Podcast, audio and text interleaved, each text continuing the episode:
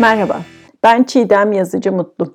Bu yayında duruş, denge, denge duyusu, yer çekimi konuları ve aralarındaki bağlantıları yaparak bütüncül bir bakış açısı ile sizlere anlatmaya çalışacağım.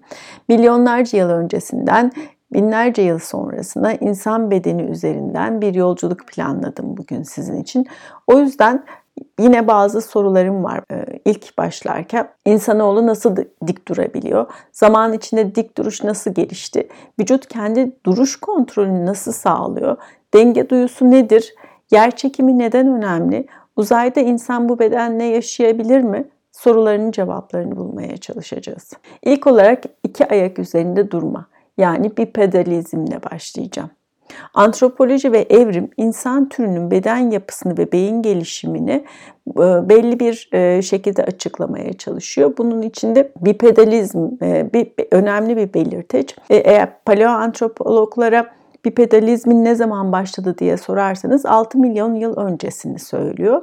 Aslında iki ayak üzerinde durmak yani bipedalizm bizim özel biçimimiz olsa da sadece insanlara özgü değil. E, tabii bu ilk dik duruşa doğru ilk değişiklikler muhtemelen uzun yürüyüş ve koşma dönemlerinden daha çok ayakta durma, uzanma ve çömelme ile ilgili olduğu düşünülüyor.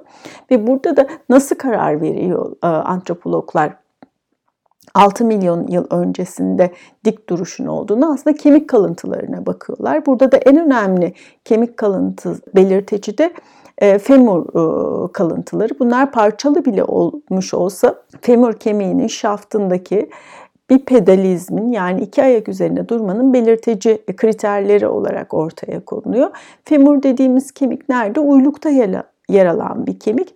Küresel bir başı, kısa bir boynu ve kalçadan dize doğru uzanan bir açılaşması var.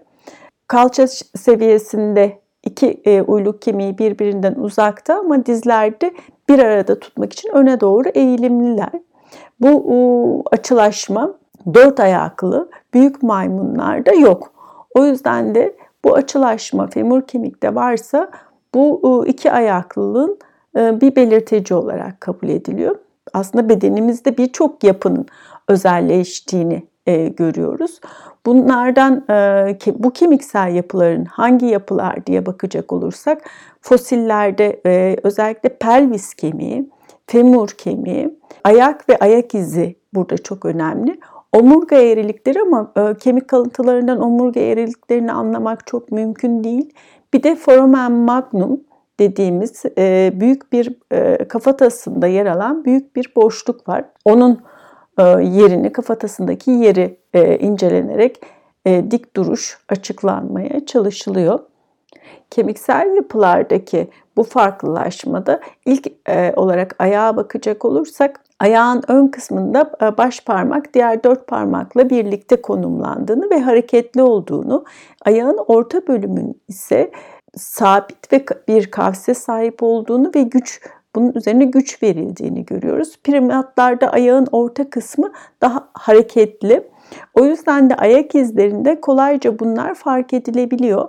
Ee, en eski ayak izleri de Kenya İleret kentinde bulunmuş ve bunlar 1,5 milyon yıl öncesinde tarihli ve boyutları ve derinliklerine baktıklarında Homo ergaster ya da veya Homo erectus tarafından yapıldığı düşünülüyor ve bunlardan yola çıkarak da e, insansıların bir buçuk milyon yıl öncesine kadar lokomosyonun bir şekilde vur, e, kurulduğu varsayılıyor. Yani yürüyüşünün e, yerleşmeye başladığından e, bahsediliyor. Şimdi diğer bir e, kemik değişim e, yerine baktığımızda kemik farklılaşması pelvisi görüyoruz. Pelvis çok önemli.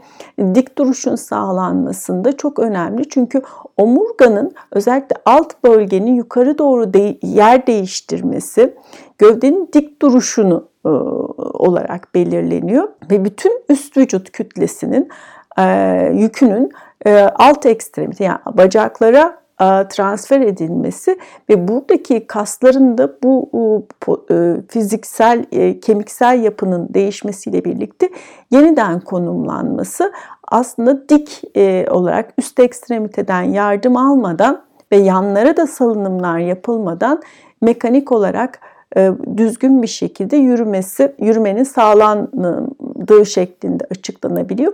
O yüzden pelvik kemiklerin şekilleri ve büyüklükleri ciddi şekilde farklılaşıyor. Şimdi pelvis dediğimiz, e, pelvis kemikleri dediğimiz yapı, pelvis aslında leğen kemiğimiz ve üç tane kemikten oluşuyor. Bunlar işte ilium, ischium, sacrum şeklinde. Ilium dediğimiz aslında e, büyük her iki tarafta e, büyük kemikler. İskium dediklerimiz otururken vücudumuzun üzerine oturduğumuz oturma kemikleri. Sakrumda bu iki kemiğin kaynaşmasıyla oluşan arka taraftaki kama şeklinde bir kemik. Hominilerde yani insansılarda kalça kemikleri kısa ve geniş bir sakrumla eklenen geniş bir alana sahip bir e, ilyuma sahipler. Tersine büyük e, maymunlarda daha küçük e, sakral kemikleri olduğunu görüyoruz ve daha uzun e, ilyak kemikleri olduğunu. Büyük maymunların e, da e, sakrumları uzun ve dar oluyor. İnsanın bu leğen kemiği yani pelvisi ilyağın ön üst kısımların öne doğru eğimli olması açısından primatlar arasında benzersiz. Böylece de iç yüzeyleri maymunlar ve diğer dört ayaklılardan olduğu gibi yana doğru hizalanmak yerine birbirlerine bakıyorlar. Ee, büyük e, maymunlar onlara tırmanmak için güçlü kas hareketleri için böyle bir e, iskuma yani oturma kemiklerine sahipken tırmanma yerine yürümeye geçen insanlarda daha bu kemiklerin küçüldüğünü ve e, bacak kemiklerinin, uyluk kemiklerinin uzadığını ve ayrıca kasların da boylarının daha uzadığını ve hızlı hareketlerini e, kolaylaştırmak için e, dik olarak yürümeye olanak sağladığı e, ifade ediliyor. Yine en önemli değişikliklerden dik duruşu gösteren kriterlerden bir tanesi de foramen magnum. Foramen magnum dediğimiz kafatasındaki bir açıklık, büyük bir açıklık. Bu arkaya doğru kafataslarında arkaya doğru yer alıyorsa başın önde olduğu ama alt kısımda kafatasının altında yer alıyorsa başın dik tutulduğunun bir göstergesi olarak kabul ediliyor. Ve insanda da başın hemen e, alt kısmında konumlanmış ve bunun horizontalleşmesi yani alt kısımda yere e, paralel şekilde konumlanması kafatasının arkasındaki kemiklere hem yapışan kasların e, da bir yer oluşturuyor hem de aynı zamanda gözün de bakışın da horizontalleşmesine yardımcı oluyor ki bunların hepsi bir arada dik duruşun göstergesi olarak kabul ediliyor. Ayrıca bununla birlikte kafatasının da şekillenmesiyle birlikte yüz kemiklerinin de şekillendiğini e, ifade etmek gerekiyor. Şimdi Homo erectus bir buçuk milyon yıl önce yürüyüş e, yaptığını fosillerden elde edilen bilgilere göre aslında bakarsanız 6 milyon yıl önce ilk dik e, duran hominiler var. 1,5 milyon yıl önce yürüyüşe geçen yani yaklaşık bir 5 milyon gibi bir sürede bütün vücut baştan ayağa şekilde farklılaştığını söyleyebiliriz. Fakat sonrasında Homo sapiens yalnızca iki ayaklı yürüyüşe adapte olan tek memeli olduğunu bugün biliyoruz. E, yer çekimine karşı dik duruş sadece kemiksel bir yapıyı aslında ifade etmiyor. Burada yürüme, koşma ve diğer karmaşık hareketlerin yapılması bunun sinir sistemi tarafından kontrol edilmesi için daha büyük bir nöron havuzunun olduğu fikri de e, aynı zamanda birlikte geliyor ve e, bu durumun hareketlerin ve eylemlerin oluşmasındaki bilişsel gelişimi de etkilediğini söyleyebiliriz. Ve beyin büyüklüğü farklılaşıyor. 300 bin yıl önce beyin büyüklüğü bugünkü e, ölçülerine ulaşıyor. Fakat beynin bugünkü şeklini alması 100 bin ile 35 bin yıl öncesinde olduğunu e, biliyoruz. 200 bin e, yıl öncesinde Neandertaller ve Homo sapiensler aslında aynı beyin büyüklüğüne sahipler. Bu iki tür arasındaki farklılıklar, pelvis farklılıkları var. Neandertallerin daha geniş bir pelvis yapısı var. Ee, insanlar ise daha dar bir pelvis yapısı var ve ikisinde aynı beyin büyüklüğü var. Burada obstetrik dilemma denilen bir durum oluşuyor. İşte büyük e, beynin büyümesiyle birlikte pelvis e, kanalının darlığı açısından ama insanda bu sorun e, kafa kemiklerinin e, gelişiminin daha geç olmasıyla birlikte e, doğum sırasında kafa kemiklerinin birbirinin arasının üzerinde kayarak bu doğum kanalından çıkışı kolaylaştırdığı yönünde. Peki bu Neandertallerle Homo sapienslerin beyin büyükleri aynıysa nasıl bir farklılık olabilir diye 2018 yılında yayınlanmış bir çalışmayı buldum. Gaz ve arkadaşları tarafından yapılmış bir çalışma benim çok ilgimi çekti. Bir Neandertal bir fosil var. Bu yeni doğmuş Lamustre 2 isimli bir fosil. Bunun tabii teknolojik gelişimden de yararlanarak yapı, e, sanal olarak yapılandırmışlar bu fosili ve bilgisayarlı tomografi taramalarıyla elde edilen kafatası kısmında sanal bir e, kafa içi şekillenmesini yapıyorlar. Çünkü doğum e, hemen doğum sonrasında kafatasının içinin şekillenmesi Neandertallerle insanlar arasında Homo sapiensler arasında aynı. Fakat bu çalışmada e, gösteriyorlar ki doğumdan sonra beynin şekillenmesi Neandertaller modern insanlar arasında farklı. Benzer genişlikte olmalarına rağmen farklı bir şekilde geliştiğini ve e, kafa e, beynin globalizasyon denilen evresinin e, insanlarda daha farklı bir şekilde olduğunu, Neandertallerde olmadığını ortaya koyuyorlar. İnsandaki bu beyin yapısının küreselleşmesi yani globalizasyon doğum öncesi ve doğum sonrası olarak gelişmeye de devam ediyor ve bu bağlantısallığın da oluşması bilişsel süreç için çok önemli olduğu ifade edilmekte. Postnatal süreç yani doğumdan sonraki süreçte gelişen bu e, gelişim, bedensel e, gelişim başın dik tutulmasıyla başlayarak oturma, sürünme, dik durma, sıralama ve yürüme basamakları ile sağlanıyor. Tüm bu gelişimsel sıralamaların sağlanmasında, pozisyonun sağlanmasında e, tonik kas kasılmasına ihtiyaç duyulur ki bunlar yer çekimine karşı duran kasların kasılması ve vücudun yer çekim eksenine karşı konumlandırılmasıyla çözülmeye çalışılıyor. Dengeli duruş e, nasıl sağlanıyor? İnsanoğlu iki ayak üzerinde dik duruşu doğası gereği dengesiz. Sabit dik duruş diyoruz aslında. Dik duruş dengenin oluşması için de, dinamik bir süreç içerisinde gelişiyor. Önemli kriterler yer çekimi, insan bedeninin kütle merkezi ve destek yüzey alanları. E, dik duruş dengesi ters e, sarkaç modeliyle açıklanmaya çalışılıyor ki ters sarkaç modeli nedir diye soracak olursanız teorik bir şekilde uzun uzun anlatmak yerine bir deneyimleyelim isterseniz. Ayağa kalkın, ayaklarınızı birleştirerek dik durun ve birkaç dakika bekleyin. Vücudunuz nasıl davranıyor? Uzun süreli dik duruşu devam ettirmek gerçekten çok zor. E, askerde bile rahat ola geçiş e, durumu var. Bir süre beklediğinizde vücudunuzun nasıl davrandığını takip ederseniz vücudun salınımlar yaptığını görürsünüz sonrasında. Lütfen rahat eğer ayaktaysanız lütfen rahata geçin. Destek yüzeyinizi daraltmak için ayaklarınızı birleştirmenizi istedim. Böylece daha kısa sürede salınımlarınız başlayacak.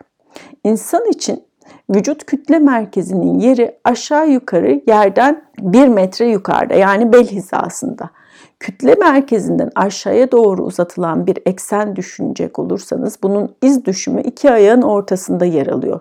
Bu nokta etrafındaki ayakların dış kenarı ile belirlenen e, alan bir destek yüzeyini oluşturuyor ve yer çekimi bu noktaya doğru bir kuvvet uyguluyor. Ve beden bu kuvveti karşılayabilmek ve yenmek için tüm vücudunun kütle merkezinden yere doğru uzanan eksen etrafında salınım yaptırtıyor. Bu salınım tüm vücuda bakıldığında biraz huni şeklinde.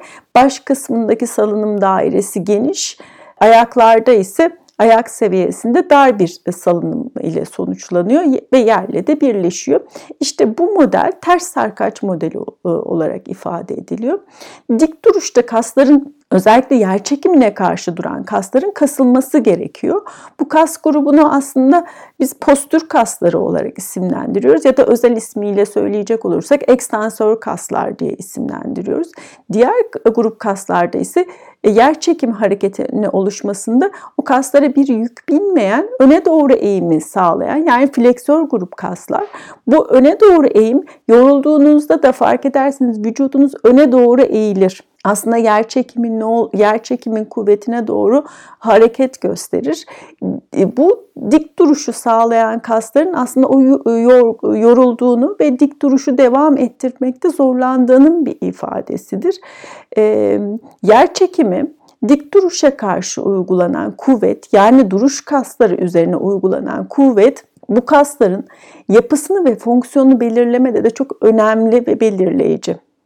Son yıllarda e, bu sensörü motor fizyoloji alanlarında yapılan yer çekimi üzere yapılan çalışmalarda yer çekiminin olmadığı alanlarda e, postür e, bu kasların yapılarında farklılıklar oluştuğunu da e, bu çalışmalardan öğrenmiş e, bulunuyoruz.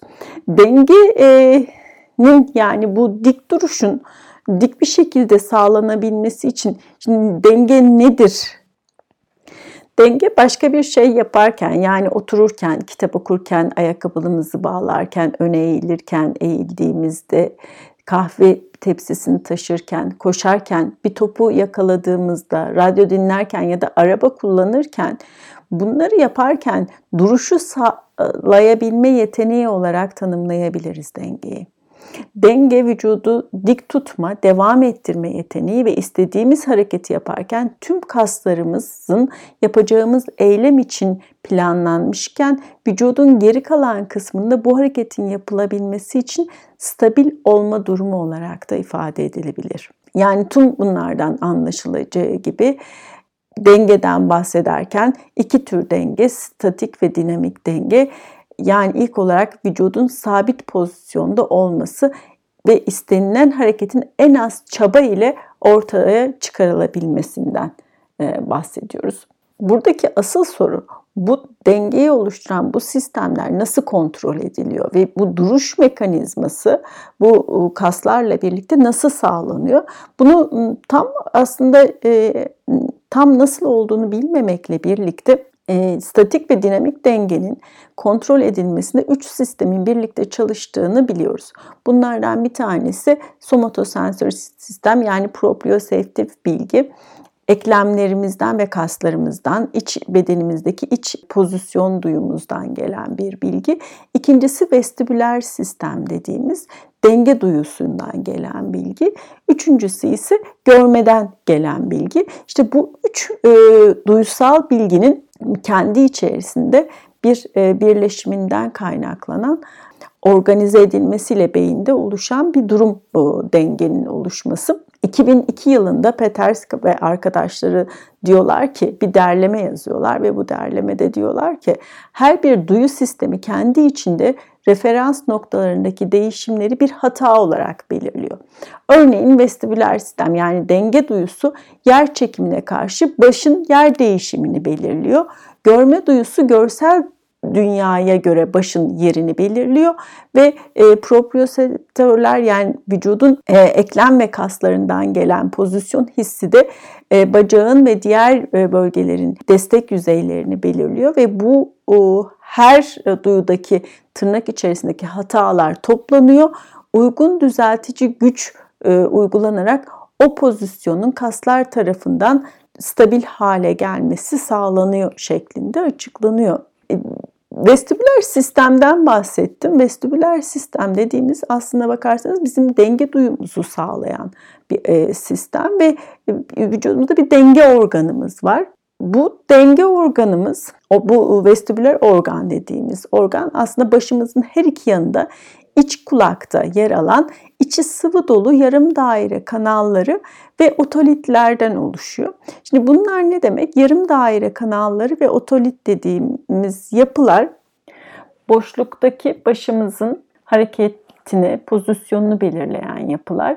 Başın hem rotasyonel hareketlerini hem de lineer hızlanmasını, düz bir şekilde hızlanmasını hassas reseptörler yani sensörler içeriyor.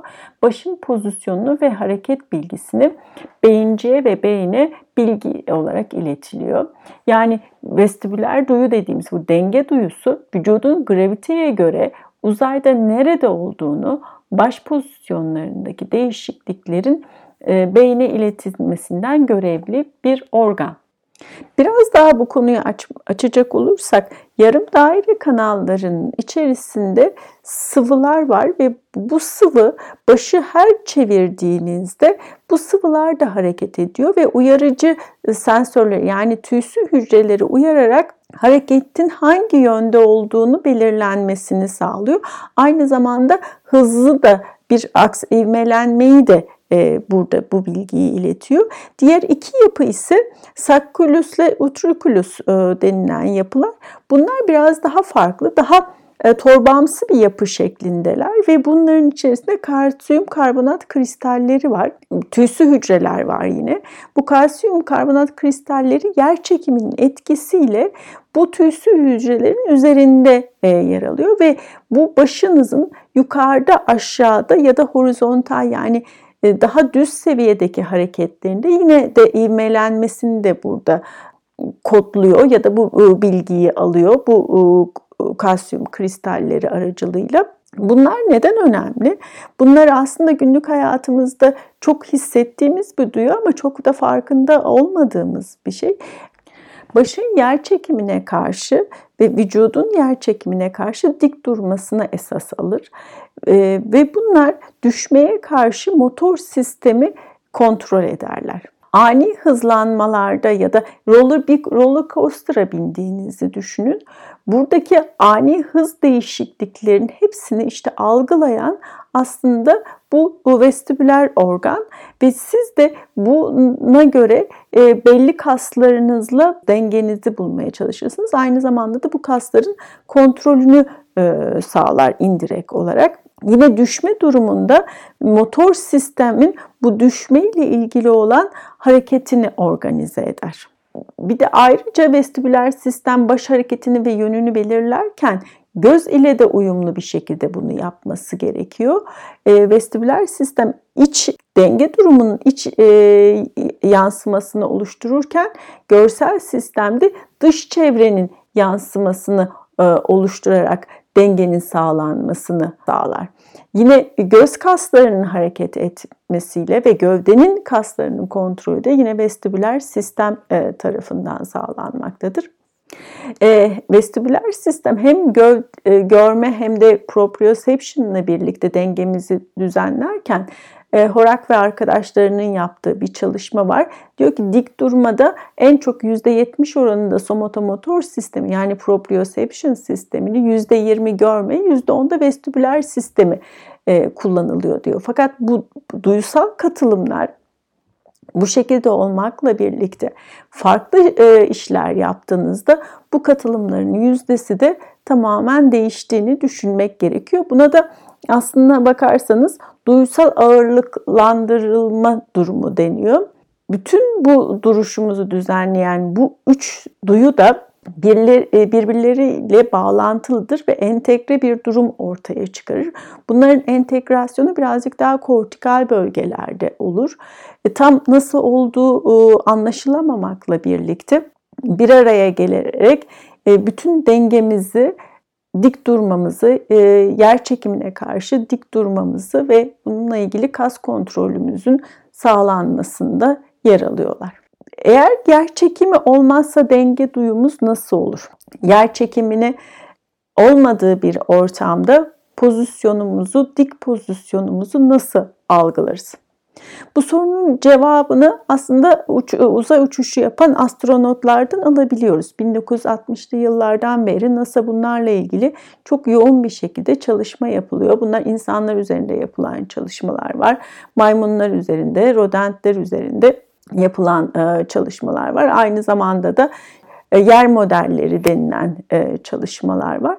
Burada en net bilgiyi uzaya giden astronotlardan alıyoruz. Astronotlar ilk gittikleri ilk 3 ile 5 gün arasında çok ciddi bir şekilde disoryante ve baş dönmesine benzer durumlar yaşıyorlar. Mide bulantıları yaşıyorlar ve fakat belli bir süre sonrasında bu duruma adapte olabiliyorlar. Fakat yer çekiminin olmaması aslında sadece denge e, bu organına üzerine etki göstermiyor.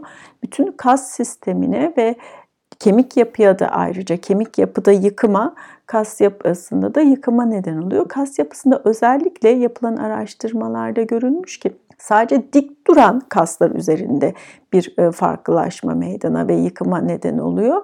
E, bu da gravitenin çekim kuvvetine karşı e, bu dik duruşu sağlayan kaslar graviteye karşı durdukları için o gravite ortadan kaldıktan sonraki görevleri ve yapısının değiştiği e, görülüyor. Ayrıca dünyaya döndüklerinde uzun süre e, e, uzayda yer alıp daha sonra dünyaya döndüklerinde e, öne doğru eğilmiş bir şekilde e, zorlanarak yürüdükleri e, dikkat çekiyor astronotların. Bu da e, önemli sorunlardan bir tanesi. Bu e, yer çekiminin olmadığı durumlarda bir süre kaldığınızda artık kasların tonusunun kaybolduğu ve atrofiye gittiği, kemik yapında kemik yapında bozulmaya başladığı yapılan çalışmalarda gösterilmiş.